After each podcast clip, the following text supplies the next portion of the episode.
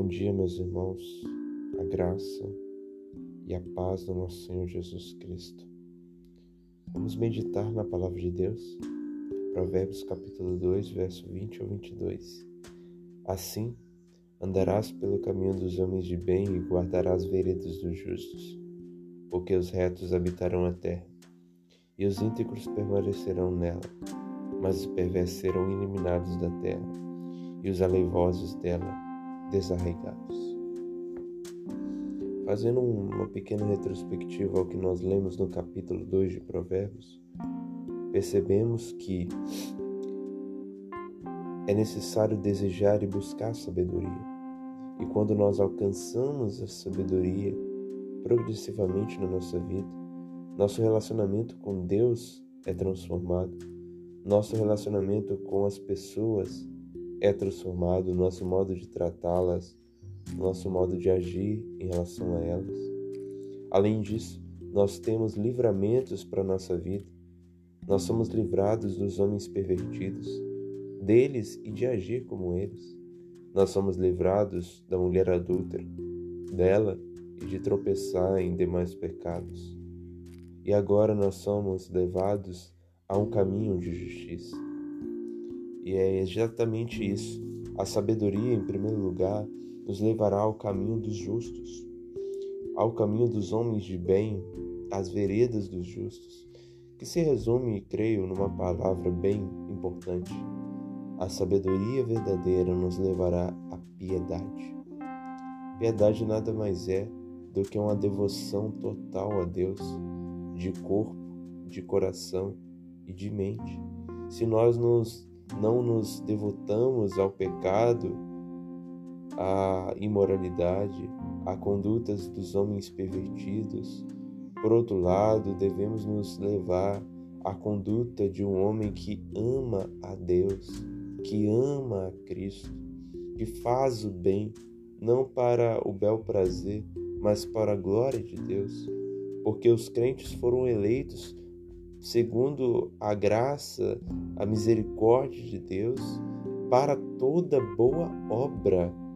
Fomos criados em Cristo Jesus para isso, para agir para o bem das pessoas, visando sempre a glória do Altíssimo, a glória de Deus.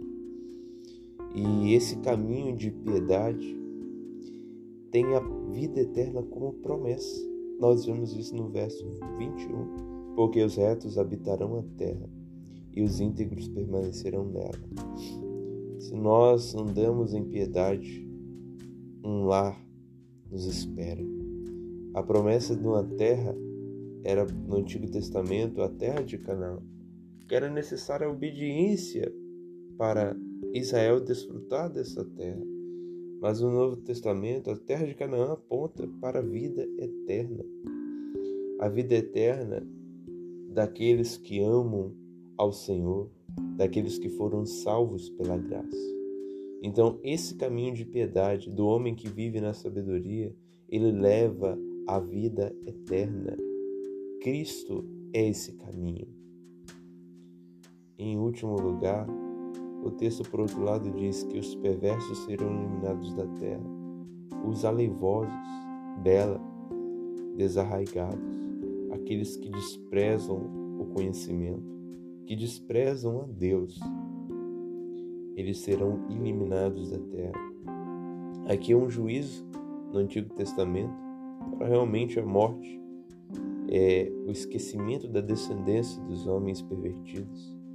E para nós, no Novo Testamento, na Nova Aliança, é algo parecido. É o esquecimento deles do livro da vida. Eles não serão contados, eles não provarão da vida eterna. Sim, aqueles que desprezam ao Senhor, que não vivem o caminho da justiça, certamente não viverão no caminho que leva à vida eterna. Então, a sabedoria de que vive nos levará ao caminho da piedade.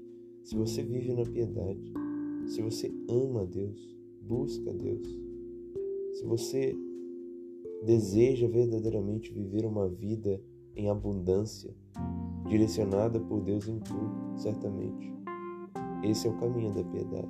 Mas, por outro lado, se você despreza a devoção, as virtudes espirituais, certamente outro caminho você está seguindo, e é um caminho que leva à morte.